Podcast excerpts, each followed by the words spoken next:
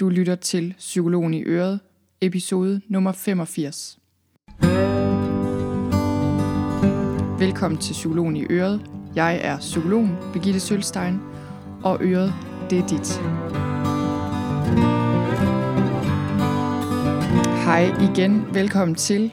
I dag skal det handle om en følelse, som er ret så overset i psykologien faktisk. Det er en følelse, vi alle sammen har, og som vi alle sammen har brug for at kunne håndtere på en ordentlig måde. Når man kigger på antallet af bøger, der er skrevet om for eksempel angst og depression, øh, sorg og de her andre almindelige psykologiske emner, så er der jo bare et kæmpe, kæmpe udvalg. Men hvis man kigger på den følelse, vi skal tale om i dag, nemlig vrede, så er det faktisk ikke noget, der fylder ret meget i landskabet. Der findes ikke ret meget litteratur. Hvis du spørger mig, så skal der gerne laves om på det, og det er der heldigvis også folk, der er i gang med, fordi vrede er bare en helt grundlæggende følelse, som vi har brug for at kende og være i sund kontakt med. Jeg har tidligere lavet en podcast episode om vrede. Det handlede om vrede i familien. Den kan du gå ind på min hjemmeside og finde, hvis du vil. Det var et øh, interview med en psykolog, der hedder Frej Pral. Og jeg har tidligere skrevet om det her, fordi det er et vigtigt emne. Vrede er et mega vigtigt emne. Det er noget, jeg arbejder med i mit eget liv, og som jeg efterhånden er blevet meget klogere på. Og det har virkelig hjulpet mig. En af dem herhjemme, der beskæftiger sig med vrede, det er Pernille Melsted. Jeg har kendt Pernille af navn i nogle år, men i foråret der så jeg, at hun har lavet et online forløb omkring vrede, og hun er også ved at skrive en bog om vrede, og så blev jeg ret nysgerrig, fordi på det her tidspunkt var jeg selv ved at arbejde med det her emne og ligesom sætte mig mere ind i det. Så jeg meldte mig simpelthen på det her forløb, og øh, det var en rigtig, rigtig god oplevelse, og det siger jeg også lidt mere om i interviewet i dag. Og det, jeg har oplevet i mit eget liv, det er, at vrede kan være destruktiv selvfølgelig, men når jeg lærer at få fat i vreden på den gode måde, så er der også rigtig, rigtig meget power i den. Jeg vil mene, at vi alle sammen, 99,999% af mennesker, har issues med vrede på en eller anden måde. Nogle mærker den slet ikke, nogle mærker den hele tiden og kan ikke styre den. Og øh, som sagt, så har jeg bare oplevet, at det at arbejde med min vrede, det har simpelthen givet mig enormt meget på det personlige plan, i forhold til mine relationer, i forhold til min familie, og det har også givet mig rigtig meget som psykolog. Så jeg håber, at du får noget ud af den her snak om vrede. Det gjorde jeg i hvert fald. Inden vi hopper over til interviewet, så vil jeg lige sige lidt mere om, hvem Pernille er.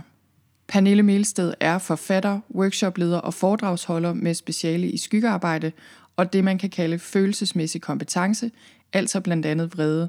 Hun er uddannet af Debbie Ford og er en af de få i verden, der leder Debbie Fords tre dages Shadow Processes.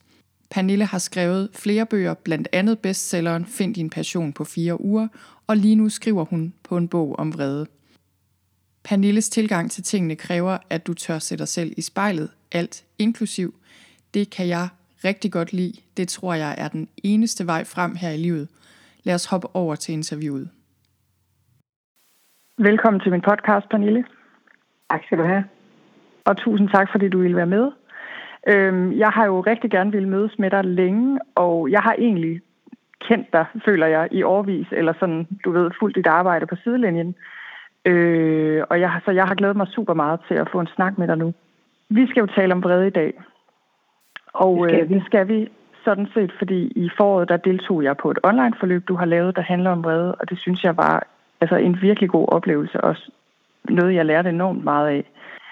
Øh, I dag, der bor du jo i København, øh, og du er mor og forfatter og arbejder med selvudvikling og alt muligt. Men du startede et helt andet sted. Der var en gang, du boede et helt andet sted, arbejdede med noget helt andet. Og jeg vil høre, har du lyst til lige at fortælle bare lige sådan, du ved, i korte træk lidt om din historie, og hvordan det er, du er kommet til at arbejde med det, du arbejder med i dag? Det vil jeg i hvert fald gerne. Øhm, jeg har arbejdet, altså jeg har startet min karriere lidt af tilfældigheder faktisk i kosmetikbranchen. Nu har jeg altid været sådan en lidt af en øh, beauty junkie, men det var simpelthen mm. et fritidsjob, der, der udviklede sig efter, at jeg var færdig med gymnasiet, og jeg havde læst på RUK. Øhm, og så ville skæbnen, at jeg havde flere forskellige job, og så endte jeg faktisk som 25 år med at være pressechef for Danmark, Norge og Sverige for, øh, for Klinik. Det her mm. kosmetikfirma, jeg tænker, de fleste ja. kender. Og da jeg var 28, der blev jeg så spurgt, om jeg ville flytte til øh, New York og, øh, og have et job derovre, hvor jeg var øh, international. Jeg stod for det, der hed Clinic International, og det vil sige øh, alt det, som ikke er USA. Så mm-hmm. mit job dengang bestod af at lave, øh, altså skrive pressemateriale, udvikle det, rejse rundt til pressemøder over hele verden. Øhm, og jeg havde et, øh, jeg boede på Manhattan og arbejdede på, på Fifth Avenue lige over for øh, Central Park.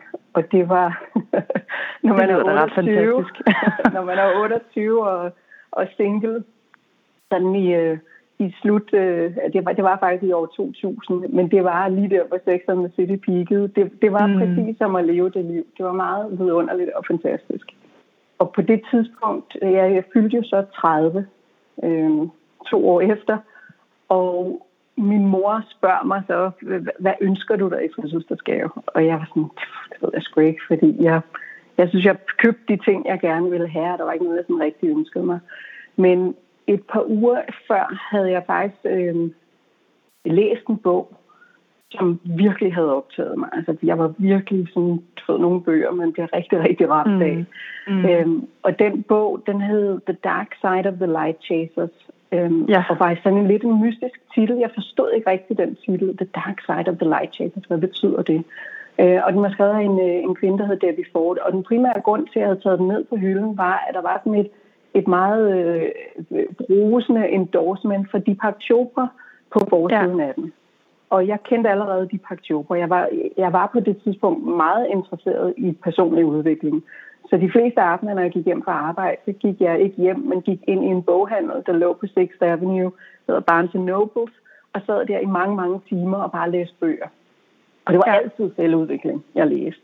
Og jeg, skal også sige, at jeg er vokset op med en mor, som har været meget interesseret. Altså, jeg læst Shirley MacLaine og Louise Hay og ja, alle Louise de der bøger, hun ja. fik i. jeg tror, det var sådan noget Borgens Bogklub eller et eller andet. Ikke? Ja. Så jeg, ligesom, jeg, jeg har fået det ind med modermælken, men, men det var ikke noget, jeg sådan aktivt havde arbejdet med. Men den der bog, der lige inden jeg fyldte 30, den ramte noget i mig, som var virkelig, hvor jeg tænkte, wow, det her er vildt. Hun er vild, hende her. Øhm, ja. Det her med altså hele begrebet skyggesider, at der er nogle sider af mig, som jeg ikke vil vedkende mig, men som ikke desto mindre findes. Øhm, og det her med, hvordan vi, vi skjuler sider af os selv, det ramte noget virkelig, virkelig dybt i mig. Og så havde jeg, øhm, så havde jeg øh, tilfældigvis havde jeg kigget på Deepak Chopras website, og der så jeg, at den her kvinde, som havde skrevet den her bog, jeg var så optaget af, hun holdt et kursus, der hed Shadow Cross. Øhm, så jeg sagde til min mor, jeg ønsker mig én ting, det er at komme på det der kursus, og det er i Kalifornien, og det er det eneste, jeg vil. Og så betalte mine forældre øh, min deltagelse på min første Shadow Process, da jeg 14 dage efter, jeg fyldte 30. Og det, det var sådan et point of no return. Sådan et, ja. hvor man tænker, okay, jeg ved, når jeg går ud på den her weekend, så bliver mit liv aldrig nogensinde det samme. Altså fuldstændig ja. tændt op af det der, der ja. skete. Så meget, at jeg tog den samme workshop et halvt år efter. Øhm, og, og lige efter det begyndte jeg så at arbejde med en af Debbies coaches i sådan et personligt en-til-en forløb. Ikke? Øhm, og der blev det meget klart for mig, at, at jeg skulle noget andet i mit liv ja. Øh, og jeg skulle sige mit job op. Og det var, det var meget angstprovokerende, dels fordi, at jeg ligesom var blevet altså, som den eneste europæer nogensinde i den position hævet derover. Så det var, det var mm. sådan meget ærefuldt, og jeg var ung ja. stadig, og øhm, altså, jeg burde være taknemmelig, og det var jeg også. Jeg, der, var, der var egentlig ikke rigtig noget udsat på mit job, andet end at der var bare noget andet, der brændte inde i mig. Der var noget, jeg simpelthen blev nødt til at ja. kaste mig ud i.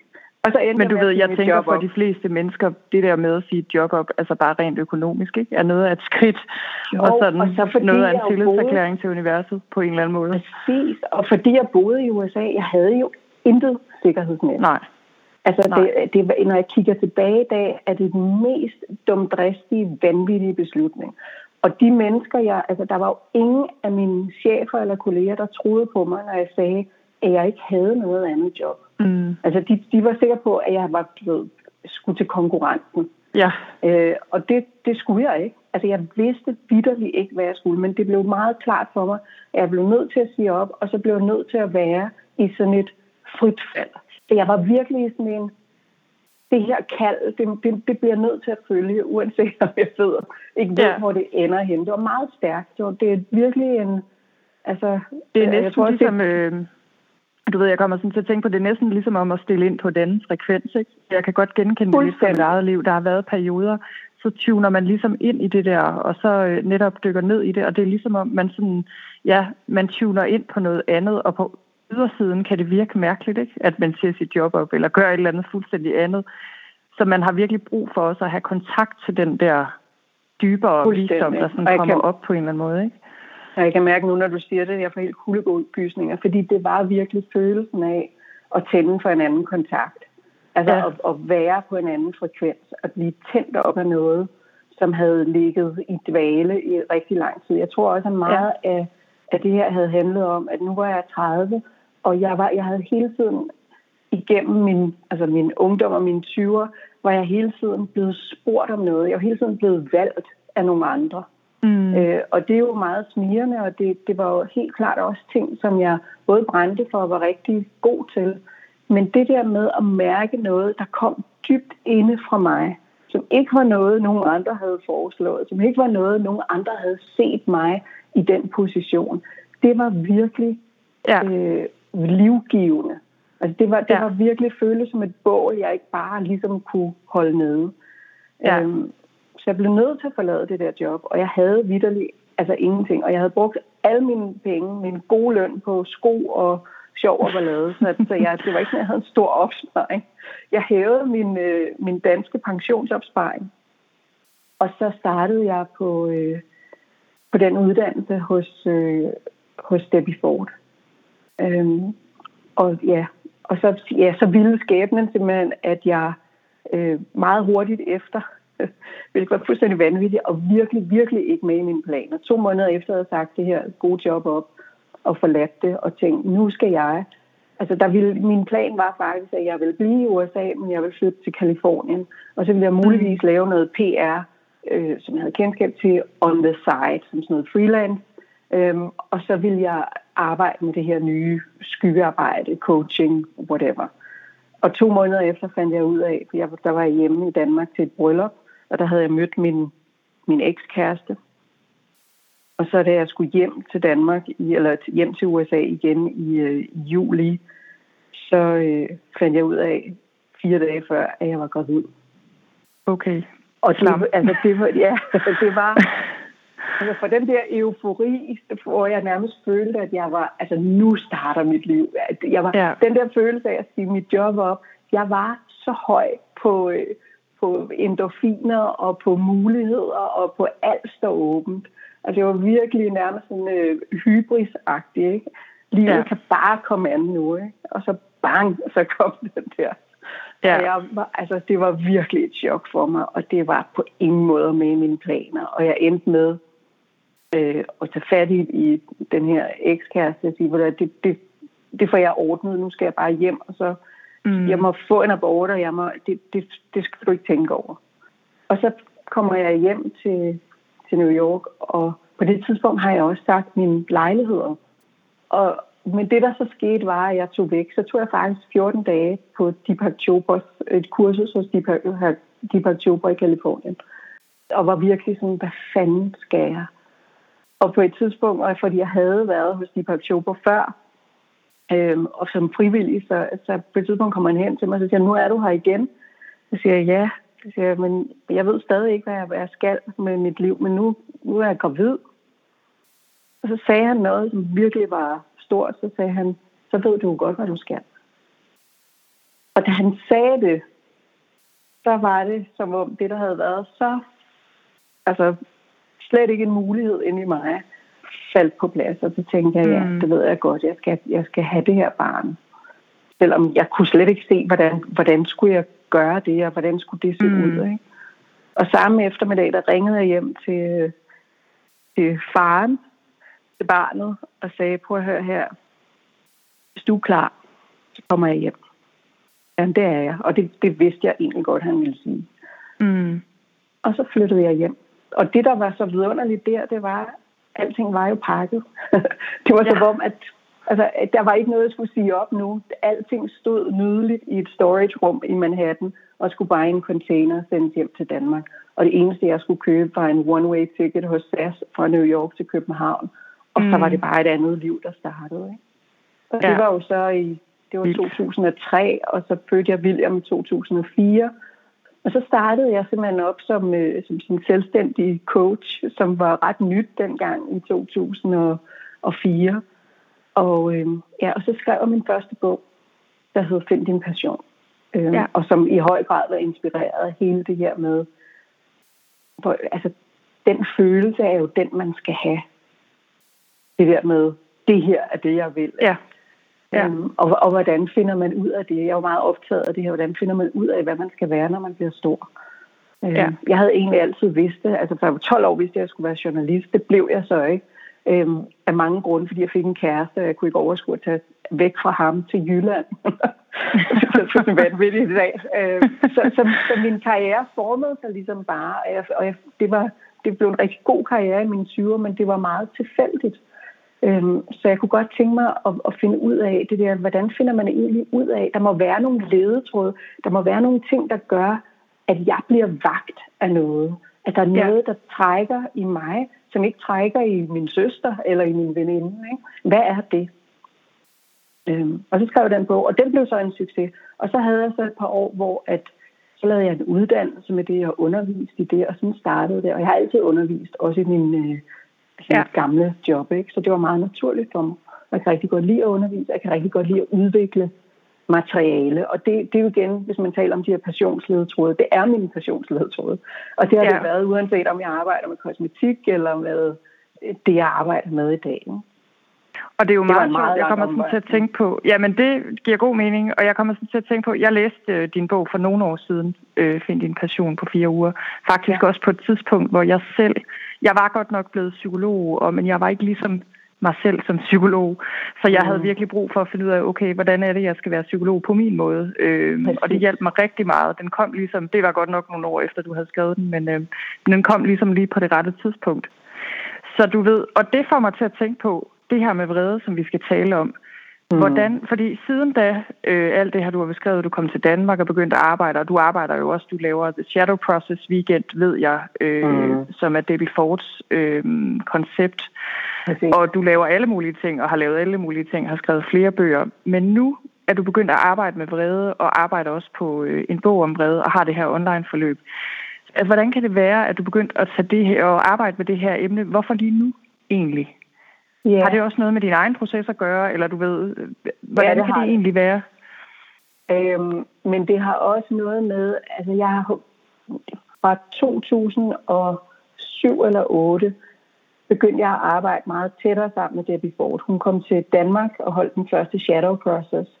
Og det gjorde hun øh, fem eller seks gange, indtil hun desværre døde alt for tidligt mm. i 2013. Ikke?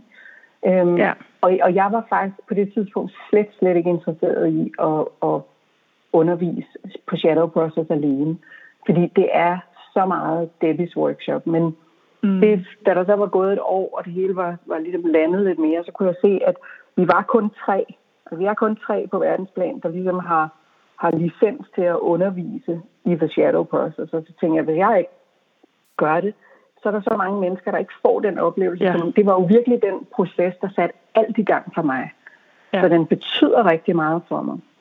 Og en meget vigtig del af den proces er en vredesforløsningsøvelse, mm. øhm, som foregår lørdag aften.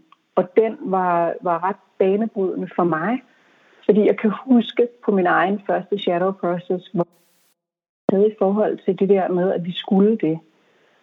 Fordi, og alle mulige mærkelige tanker, jeg havde om, det ved, om jeg er grim, når jeg er vred, og hvad hvis mm. jeg skriger på en mærkelig måde, eller alt for højt, eller de andre kan høre mig. Det er ikke altså, pænt var, at være vred. Nej, der var utrolig meget øh, skam forbundet med vrede, som jeg egentlig ikke havde tænkt over før. Jeg følte ikke, at jeg var sådan hæmmet. Øh, jeg føler også, at jeg altid har været god til egentlig sådan at sætte grænser og så videre. Men jeg kunne godt mærke, at der var noget ved det der fysiske udtryk ved vreden, mm. som var, var skamfuld og angstprovokerende. Ikke? Og da jeg så begyndte at, øh, at undervise med, øh, med Debbie, og vi så kun underviste, fordi tidligere havde været mentor i USA, men da jeg så underviste danskere, så kunne jeg se, at der var en meget større blufærdighed her, på de her mm. grader, i forhold til det her med den der sådan rå, øh, usensurerede vrede. Ikke? Ja. Øh, og mange flere, sådan, at vrede er forkert og forbudt, og man bør ikke være vred, og øh, tilgivelse er bedre osv. osv. Og jeg var ja. den klare overbevisning også, at jeg har undervist i det her, at vi kan ikke komme til ægte tilgivelse, før vi har været igennem vreden. Mm. Altså det er min klare overbevisning. Mm. Øhm, ja. og så, så jeg kunne se efter så også selv at have, have, have let shadow process i så fem år i hvert fald. Der er noget her med det her vrede, som er rigtig, rigtig interessant.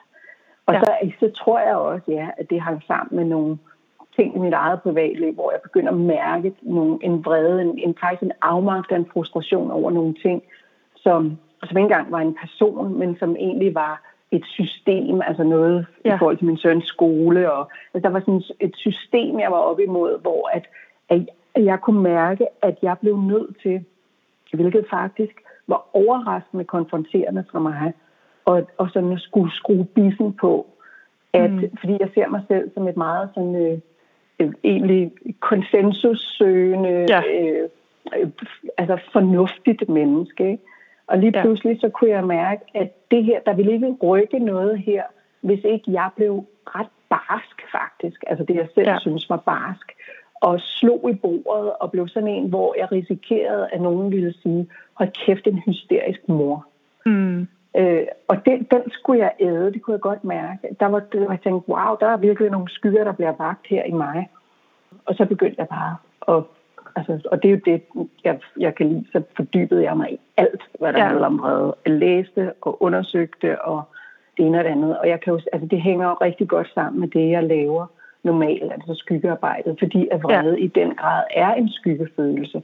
Det er en af de følelser, vi, vi, vi især også i den, det kolde nord her, sætter i skyggen. Vi er jo ikke altså, taget til Cuba eller til bare til Italien og kigge ja. på folk. Altså, der, der er en helt anden adgang til den der, de store passioner og følelser og øh, højrystethed osv., som vi slet ikke har adgang til.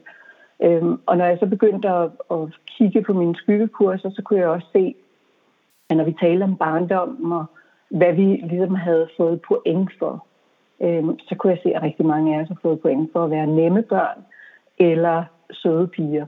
Ja. At nu ja, det, er flest det, kvinder på kurser, ikke?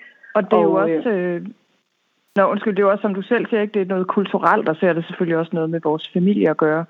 Men jeg, det er altså, jeg oplever også... kulturelt, øh, og så, ja, så der ja. er både det der, altså det kulturelle, nationale lag på det, som er den kulturelle skygge, vi, vi er hæmmet af først og fremmest, og så er der den personlige, og det er jo selvfølgelig individuelt fra familie til familie, men jeg har jo haft kvinder, som det har fået at vide, altså hvis man får en besked fra sin far, når man er fem år, der hedder, du er så grim, når du er vred. Mm. Så ved man jo godt, hvad, hvad sker der med den vrede? Bliver den sund? Bliver den tryg? Bliver den nem at udtrykke? Ej, det bliver mm. den formentlig ikke. Ja. Øh, eller mig, der er vokset op med en meget, altså i virkeligheden, i, hun vil sikkert sige, i sund kontakt med sin egen vrede, min mor, men, men altså aggressiv øh, og, og virkelig kortlundet mor, ikke? Ja. Øhm, ja. Hvor jeg tror, jeg har tænkt, det der, jeg synes, det var så, så ude af proportioner nogle gange. Ikke? Der ja. tror jeg, jeg har tænkt, sådan der skal jeg ikke være. Og så er jeg bare ja. blevet super cool. ja.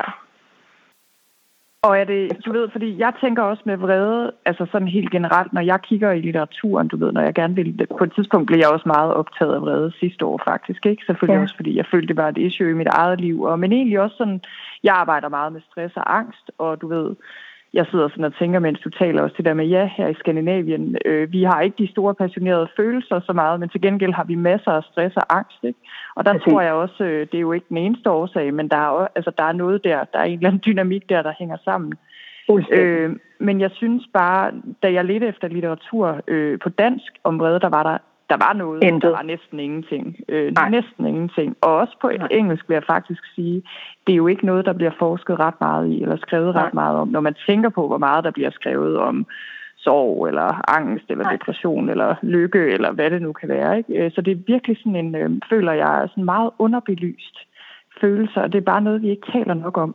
Øhm. Og det, jeg fandt ud af, da jeg begyndte at, øh, at, at undersøge det her nærmere, det var jo netop, at de bøger, der er, de handler om anger management. Ja. Men det, jeg oplevede, var noget helt andet. Det var kvinder, som ikke havde adgang til deres vrede. Ja. Og det er jo noget, altså de bøger, der er skrevet, de er skrevet til mænd, der ikke kan styre deres temperament. Så er der ja. lavet alle mulige kurser og forløb og genoptræningsting øh, øh, ting til, hvordan at de lærer at dæmpe deres øh, aggression. Men der er ikke skrevet særlig meget til kvinder eller mænd for den sags skyld, som har lagt låg på deres vrede og har brug mm. for at få adgang til den kraft og den passion og den øh, sunde grænsesætning, der ligger i vreden. Ja. Øh, og Ja, og du ved, og jeg tænker også, øh, netop når du siger det der med vredeshåndtering, det var også min oplevelse, rigtig meget handler om anger management. Ja. Og egentlig så er det jo rigtig godt at kunne håndtere sin vrede. Du ved, jeg er selv den aggressive type. Mm. Øh, du ved, i forløbet der du også har, der skitserer du sådan fire vredesmønstre, som sådan er fire hovedmønstre. Der er den aggressive, den passive, den passiv-aggressiv, og så den projektiv-aggressiv, tror jeg. Ja. Nå, anyway, og jeg er helt klart den aggressive øh, lige umiddelbart. Men øh, og man kan sige, at det er selvfølgelig rigtig godt at kunne håndtere sin vrede, men egentlig så skulle man jo gerne et skridt videre på et eller andet tidspunkt, ikke? Og blive klogere på den der vrede, og yeah. finde ud af, okay, hvad er det overhovedet, der trigger den, og hvilke følelser ligger under, og hvordan kan jeg ligesom altså komme til bund, så komme videre, i stedet for bare hele tiden at skulle håndtere den her vrede. Og, hvordan, og det er derfor, jeg øh, synes, den der sammenhæng mellem vrede og skam er så interessant, ikke? Det var bare en af de ting, altså nu, jeg synes, jeg lærte enormt mange ting i dit forløb. Jeg tog jo det her vi kommer til at tale lidt om det lige, lige om lidt, men, men dit online-forløb, som ligesom var i moduler, hvor, man, hvor jeg lærte enormt meget om vrede og fik den her mulighed for at, at dykke ned i det, og jeg synes, altså jeg synes, jeg lærte enormt mange ting. det er svært lige at vælge ud faktisk, mm. hvad vi skal tale om i dag. Men, men netop det der med skam, øh, det synes jeg var interessant, og noget jeg også, det er virkelig en dynamik, jeg kan mærke i mit eget liv, Øhm, jeg tror nok, vi havde en øvelse derhen, der var sådan en vredesdagbog, du ved, hvor ja. vi skulle skrive noget omkring os, hvilke følelser, der triggede ja. vreden. Og vil du sige lidt om det? Fordi det, jeg synes var så fedt ved den øvelse, det var det der med, du ved, fordi umiddelbart ville jeg jo sige, Nå, men det er jo min søn, der trigger min vrede, eller det er jo den og den ja. lærer, der trigger vreden, ikke?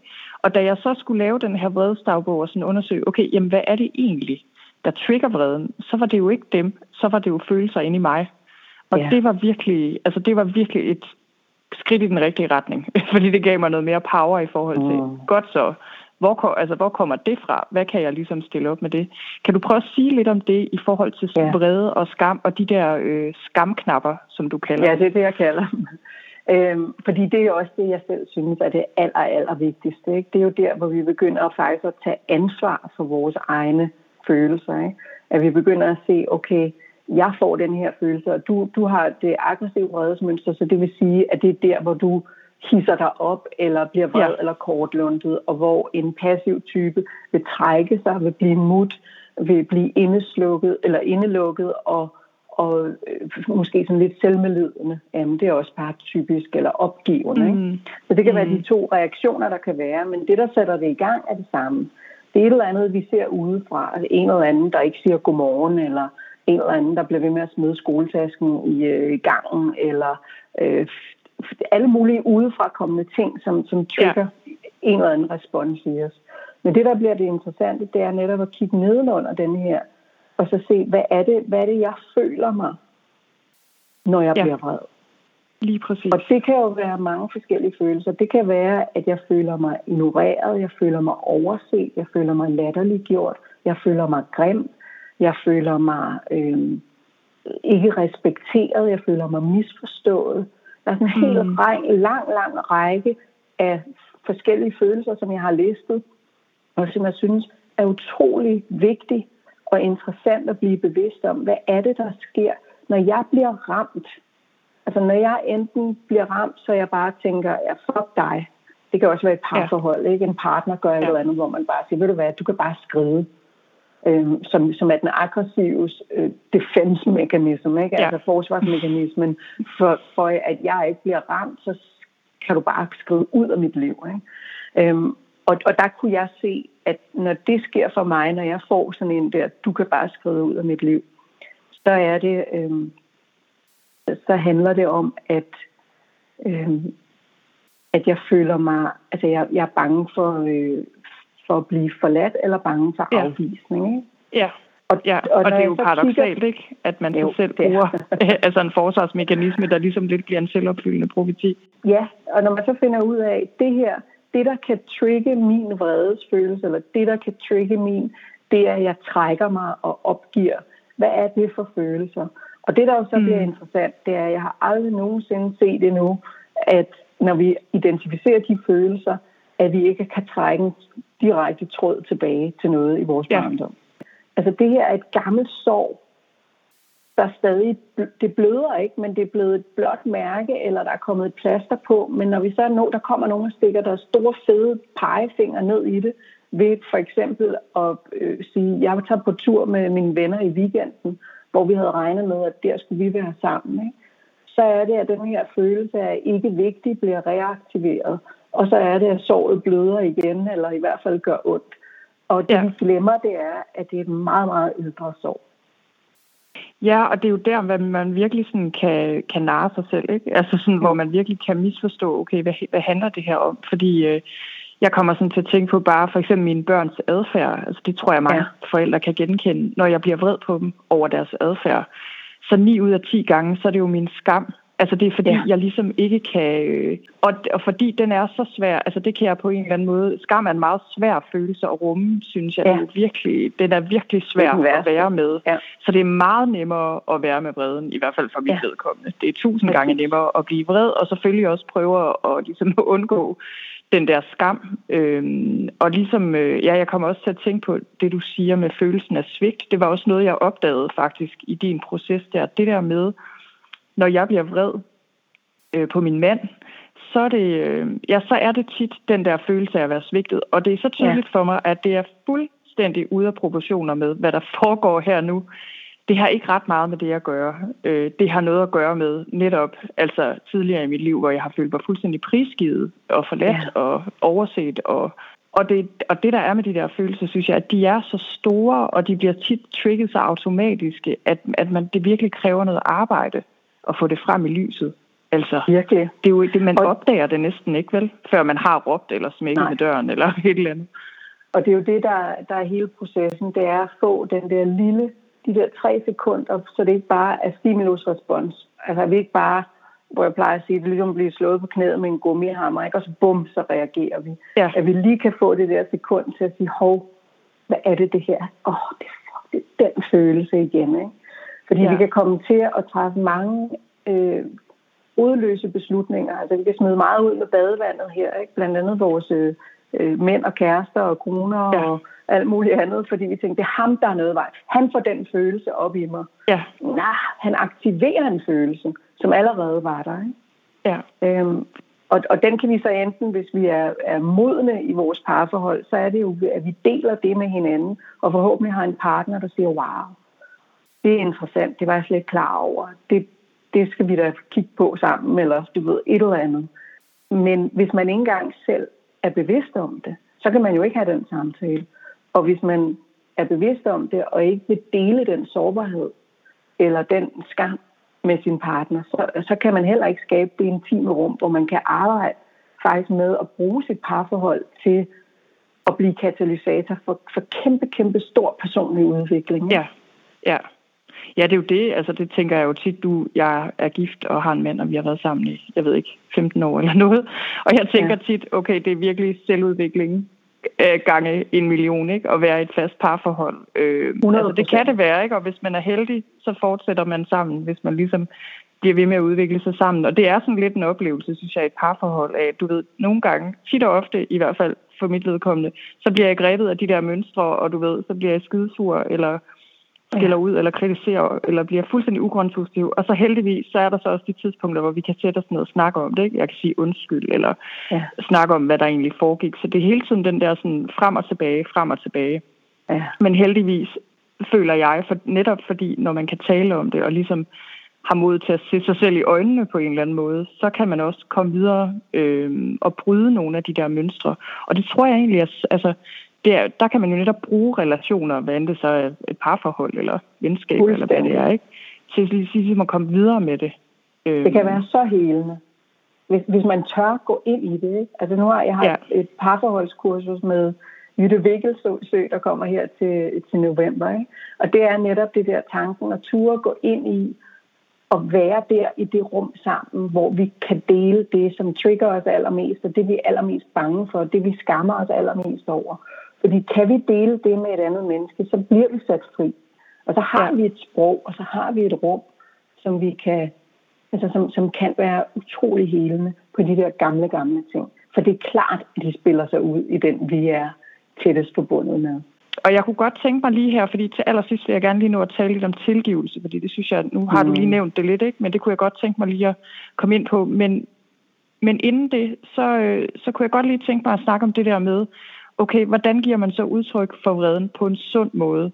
Øh, ja. Og nu er det ikke, fordi vi skal ikke igennem hele alle øh, trinene i dit Nej. forløb. Der har du noget, der hedder grænsesætningsmodellen, som jeg synes var super brugbart. Øh, jeg fik selv lov, eller lyst, jeg fik selv brug for at bruge det faktisk, apropos det der med skolen, du nævner. Ja. Øh, jeg fik virkelig brug for at bruge det i forhold til ting, der foregik på min børns skole. Jeg blev virkelig vred på en vis øh, fagperson, og det var, det var det der med at få det ned på et plan, du ved, så jeg faktisk kunne åbne munden og sige noget konstruktivt til mødet, ja. i stedet for enten at flippe ud, eller blive ked af det, eller blive irrationel, du ved. Og samtidig virkelig få sagt fra. Mm. Øhm, fordi jeg, jeg tror, mange strander der, at fordi man er så vred, så, så bliver man nødt til faktisk bare at altså, bide tænderne sammen, for ikke at komme til at sige noget dumt. Øh, og jeg synes, det var en vild god proces, det der med at faktisk få arbejdet mig igennem min vrede, og ligesom så kunne tage til det møde, og alligevel også virkelig ja, slå i bordet, som du siger, og sige, at det der, det vil jeg mm. simpelthen ikke finde mig i, og det skal laves om, men alligevel på en ordentlig måde. Så kan du lige prøve at sige lidt om det der med, hvordan ja. giver man udtryk for vreden på en sund måde? Ja, det er jo det at finde et, et sted, altså at være assertiv samtidig med, at man er øh, et ordentligt menneske, øh, ja. som, som har optaget mig rigtig meget. Og så er jeg meget sådan procesorienteret og kan rigtig godt lide ting, der foregår i trin. Altså sådan, så gør du det her, og efter det gør du det. Det, det ja. sådan har jeg lavet. Det kan jeg jo, når jeg kigger tilbage, så er det simpelthen sådan, jeg arbejder. Det kan jeg se i alle mine bøger, og øh, det er sådan, jeg også selv godt kan lide at modtage læring. Det skal ikke være så mm. abstrakt. Der skal være nogle konkrete anvisninger. Så jeg har ja. lavet den her grænsesætningsmodel, som så er i 9 eller 10 trin, jeg kan ikke huske det lige nu. Men, men det, der i hvert fald er et af de vigtige ting for at kunne komme dertil, hvor man rimelig roligt og fattet kan få sat sin grænse og givet tydeligt udtryk for, hvad man mener. Det er, at man først og fremmest giver sig selv lov til, som du sagde før, at have alle de følelser. Ja. Øhm, og derfor ja. et af de første trin i processen, det er faktisk at have et usensureret rum, hvor man enten skriver eller siger højt alt det, man har lyst til at sige til den person, ja. man skal have ja. den samtale med. Og det er et yderst vigtigt trin. Ja, altså at og det er altså svært, ikke? Altså jo, det kan være svært, tænker jeg, for folk, der ikke er vant til at erkende, at de har lyst til at rive hovedet af folk, ja. eller hvad det nu er, ikke? Jo, og det er meget, øh, for, for mange er det i virkeligheden bare, at det clasher med deres selvbillede, ikke? Jeg er jo ikke sådan aggressiv. Ej, jeg synes jo, jeg er jo, nej. sådan vil jeg jo heller ikke sige. Nej. Men prøv at give dig selv lov til at gå ind i det rum, hvor ingen andre hører dig, hvor der er fuldstændig lydtæt, og hvor du har lov til at have det, som du har det. Og det er meget vigtigt, at vi har et sted i vores eget liv, hvor vi har lov til at have det, som vi har det. Og det kan enten være en dagbog, eller øh, ja, ofte, jeg, jeg vil altid anbefale at skrive det ned. Mm. Og få lov at skrive, din fucking idiot, hvad fanden tænker du på? Tror du, jeg er idiot? Du er kraftet med så. Altså alle æder og forbandelser, ja. alle, alle, alle barnligt trods og øh, aggression kan få lov at være der fuldstændig usensureret. Og jeg har jo arbejdet med kvinder, der aldrig har gjort det her før, som nærmest sidder og fniser, altså i, i, altså i ren det er så frydefuldt for dem, og så forbudt, altså så, så, så forbudt ja. At sige ja. de her ting, ikke? men alligevel enormt forløsende.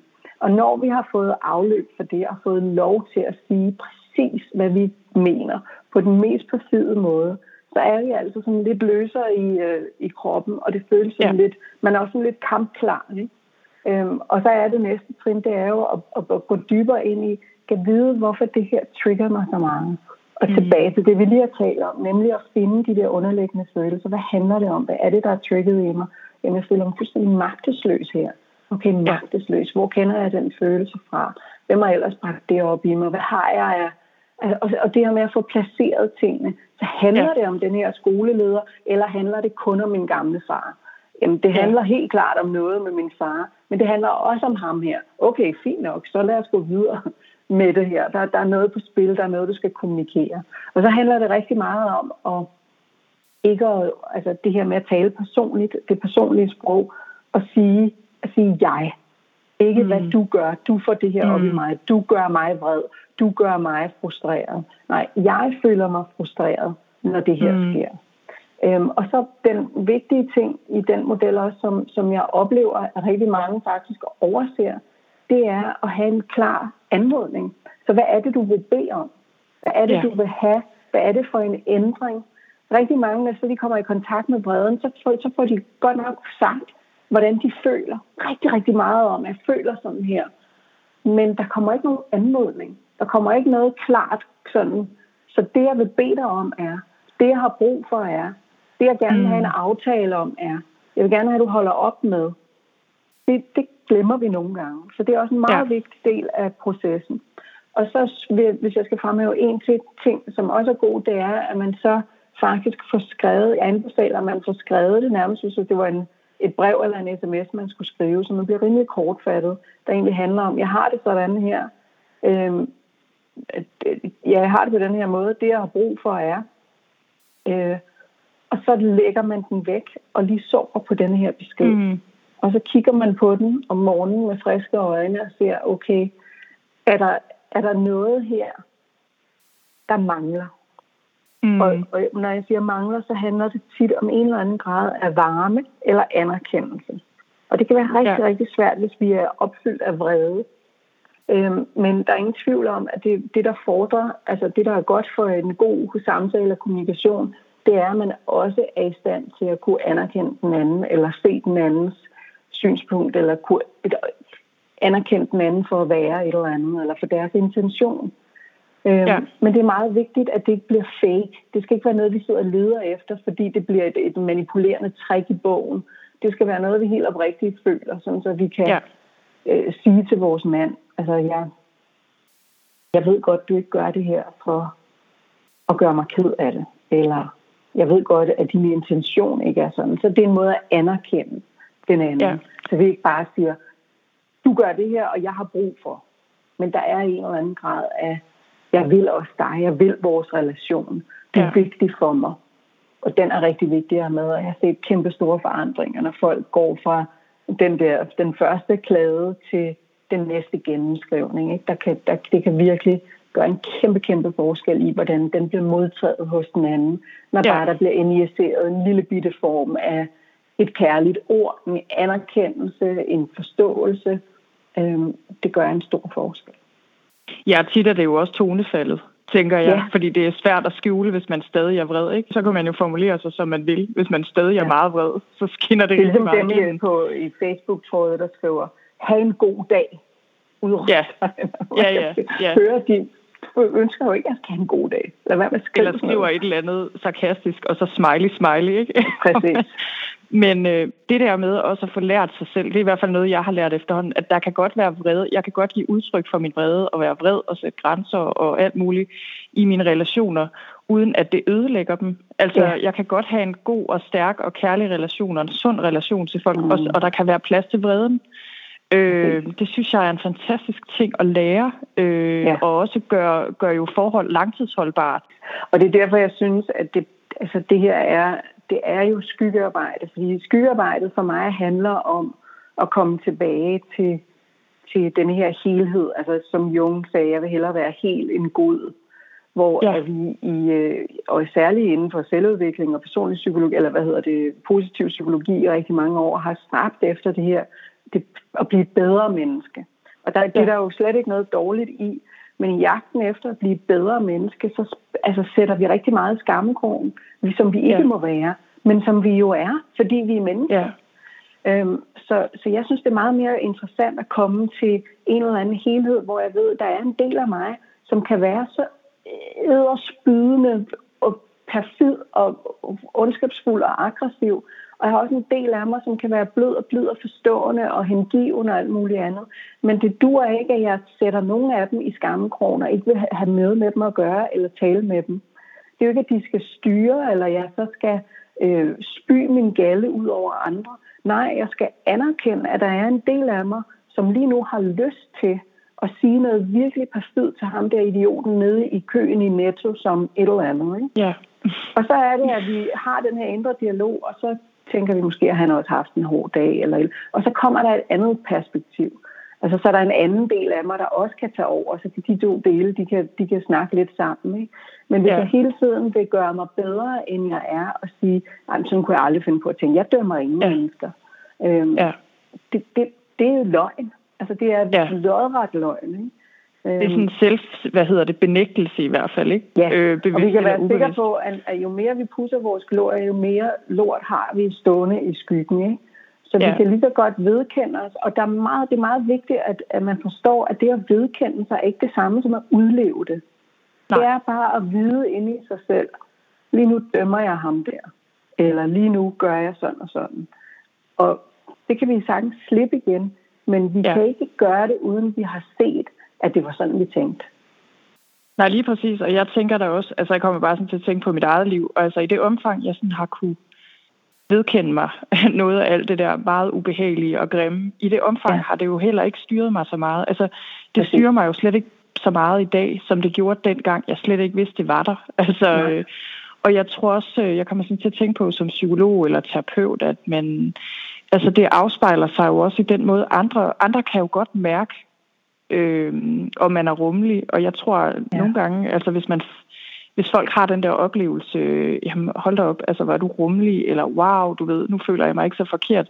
Jeg tror ja. kun, man kan give folk det i det omfang, man kan give sig selv det. Altså man kan ikke rigtig fake det på den måde, vel? Man kan Nej, ikke sådan læse enig. en bog, eller tage en uddannelse i en eller anden Nej. metode. Eller, altså, det er ikke rigtig sådan, det fungerer. Men her til sidst, Pernille, nu skal vi til at runde af. Jeg kunne rigtig godt tænke mig lige at komme omkring tilgivelse til sidst, fordi det mm. synes jeg også øh, er en vigtig del af det her, og det synes jeg også var en vigtig del af forløbet, ja. øh, som du har. Så som du også selv siger, tilgivelse, det er ikke noget, man bare sådan gør ved at tænke, nu beslutter jeg mig for at tilgive en eller anden. Øh, og det har jeg også kunne mærke i mit eget liv, og, og kender også folk, ikke, der kæmper med den der vrede mod nogen, og man vil egentlig mm. gerne give slip. Man ved det godt, man har læst bøger om, hvor sundt det er at tilgive og alt muligt. Men hvordan, altså, men man er bare stadig vred dybest set, ikke? hvis man mm. er ærlig over for sig selv. Så du ja. ved, så hvis man ikke bare sådan skal lade som om, man har tilgivet, men rent faktisk gøre det, kan du sige lidt om, hvordan er det, man når fra A til B, hvis man er, man, hvis man er virkelig vred på nogen, og lad os sige, at man har en rigtig god grund til at være vred? Ja, Jamen det, det er at være med de følelser, der er. Det, og, mm. og, og det vi øhm, rigtig mange vil gerne tilgive, fordi de håber, at ubehaget forsvinder. Ikke? Mm. Altså, så, så har jeg tilgivet, så sætter vi en streg over det. Men, men vreden, hvis vreden stadig er der og er ubearbejdet, og vi faktisk ikke har kigget på, hvad gjorde det ved mig, det her? Hvordan var det, det mm. krænkede mig? Hvordan var det, det måske i nogle tilfælde nærmest ødelagde mig? Øhm, eller har øh, virkelig slået noget stykker ind i mig? Hvis vi laver det, som, som jeg også i forløbet kalder spiritual bypassing, ikke? det er ikke mig, der kalder det det, jeg bruger bare begrebet, men spiritual bypassing, der er et, et, øh, et begreb inden for det, som hedder premature forgiveness, altså præmatur tilgivelse. Og det ja. vil typisk være mennesker, som godt kan lide at se sig selv som meget rummelige, meget tilgivende, meget forstående mennesker. Ja. Det er en del af deres spirituelle identitet. Jeg rummer alt, jeg tilgiver alt, og det ene og det andet. Og det, de overser mange gange, det er, at de har en enorm vrede, men de er bange for deres vrede. Mm. Og derfor så, så siger de, at de tilgiver alt. Øhm, ja. Og de forstår alt. Og ja, mine forældre gjorde jo også bare så, så godt de kunne. Og det, ja. jeg tror, det er meget vigtigt at skelne mellem den voksne og barn. Fordi jeg kan også se, at ja, mine forældre gjorde vidderligt det, de kunne med de redskaber, de havde på det tidspunkt, og de var unge og så videre. Det kan jeg godt se med min voksne hjerne. Men jeg bliver også nødt til at, at validere det barn, der ikke ja. fik sine behov opfyldt, som blev svigtet. Som, altså, så der, der er to spor her. Og hvis vi hele tiden kun kører i den voksne, intellektuelle, analyserende, forstående, kognitive spor, så er der ikke noget forløsning. Vi ja. bliver nødt til at komme ned i kroppen og hulke os igennem de svigt, der var. Og virkelig mærke ja. den følelse, der var, da vi stod der i børnehaven, og de havde glemt os, eller hvad pokker det nu end er. Ikke? øhm, far, der øh, blev gift med en ny kone og ikke havde tid til en, eller alt det ja. her, som, som vi har tænkt, ja, men altså, det, det var nok, hvad han kunne på det tidspunkt. Ja, det er meget muligt, men, men ellers så svigter vi jo det lille barn igen og siger, ja, så, mm. så, så var det heller ikke værre. Altså, mm. vi skal derned, hvor vi sørger med det lille barn. Altså, hvor vi mm. virkelig får for lov at Øhm, og det er derfor, jeg, altså, jeg synes, at Shadow Process er så genial en proces, fordi det netop giver plads til, at inden vi kommer til tilgivelse om søndagen, så er der et forløb, hvor vi får lov at rase ud. Altså både ja. tude over det, vi ikke fik, og skrige vores afmagt ud i, fuck dig, din idiot, hvordan kunne du mm. gøre det? Ikke? Øhm, og, og så er man fuldstændig flad efter det der, ikke? og føler sig sådan helt tømt. Og det er den ja. følelse, du skal være i, før du overhovedet kan bevæge dig hen i at sige, jeg er villig til, at, og det er også en vigtig ting at forstå, at tilgivelse er, det er noget, vi gør for andre, vi gør det for os selv. Jeg mm. giver slip på det her for min skyld, fordi lige nu, der slæber jeg dig med rundt alle steder i mit liv, som sådan en fodlænke øh, af gammel vrede og bitterhed. Ikke? Og den vil ja, så det er ikke det samme som at sige, at det var okay. Altså Nej. ligesom, Nå, det var bare okay, eller det du er velkommen Præcis. til at gøre igen en anden gang, eller det er jo, det, ikke, det er jo slet ikke noget med det at gøre, vel? Nej, mange værger sig mod, mod øh, tilgivelsen, fordi vi tænker, jamen så er de off the hook, så har jeg sagt, ja. at det vi gjorde var okay, eller lige meget. Og det er slet ikke sådan, tilgivelse er i, i mine øjne. Tilgivelse er, er, er en gave, vi giver os selv, for at sætte os selv fri. Og vi kan sagtens ja. vælge efter at have tilgivet nogen, og sige, jeg vil ikke have den person i mit liv, eller jeg vil ikke have nogen relation til den person. Men ja. så gør vi det fra et sted, hvor vi er afklaret og ikke trigget mere, øhm, ja. i stedet for som trods eller straf over for den person. Ikke? Ja. Ja, det er jo også det der med, du ved, jeg kommer til at tænke på netop med familiemedlemmer, at nogen oplever, at jeg har måske kottet forbindelsen fuldstændig til en del af familien, men ja. i virkeligheden fylder det enormt meget stadigvæk, Præcis. hvor man kan sige i andre tilfælde, den er slet ikke kottet. Det fylder ja. så meget. Det er sådan kæmpemæssig energi, der nærmest er låst fast der. Ikke? Ja.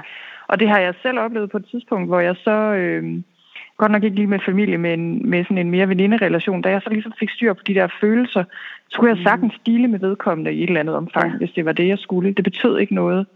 Øh, men, men før det, hvor jeg sådan havde kottet forbindelsen, der fyldte det faktisk rigtig meget. Altså, der sad jeg virkelig fast i det. Præcis. Ja. Så det er det der med at komme, komme ned i alle følelserne og ture være der. Og også være med de grimme. Fordi hvis man er meget forhippet på, på tilgivelse, så har man svært ved at se sig selv som en, der også er bitter og fuld af nag og fuld af øh, ondskabsfulde intentioner for den anden, og jeg håber fandme, man brækker benet, eller går nedenom og hjem med sin ja. forretning. Altså hvis man kan give plads til de der fuldstændig vanvittige, perfide øh, hævnscenarier, man også kan have i hovedet, så er det, at vi hele tiden sugarcoater og sugarcoater, men de følelser forsvinder jo ikke, ja. hvis ikke de bliver processeret. Hvis ikke man kan sige eller tænke en gang imellem, jeg har lyst til at kvæle min mand.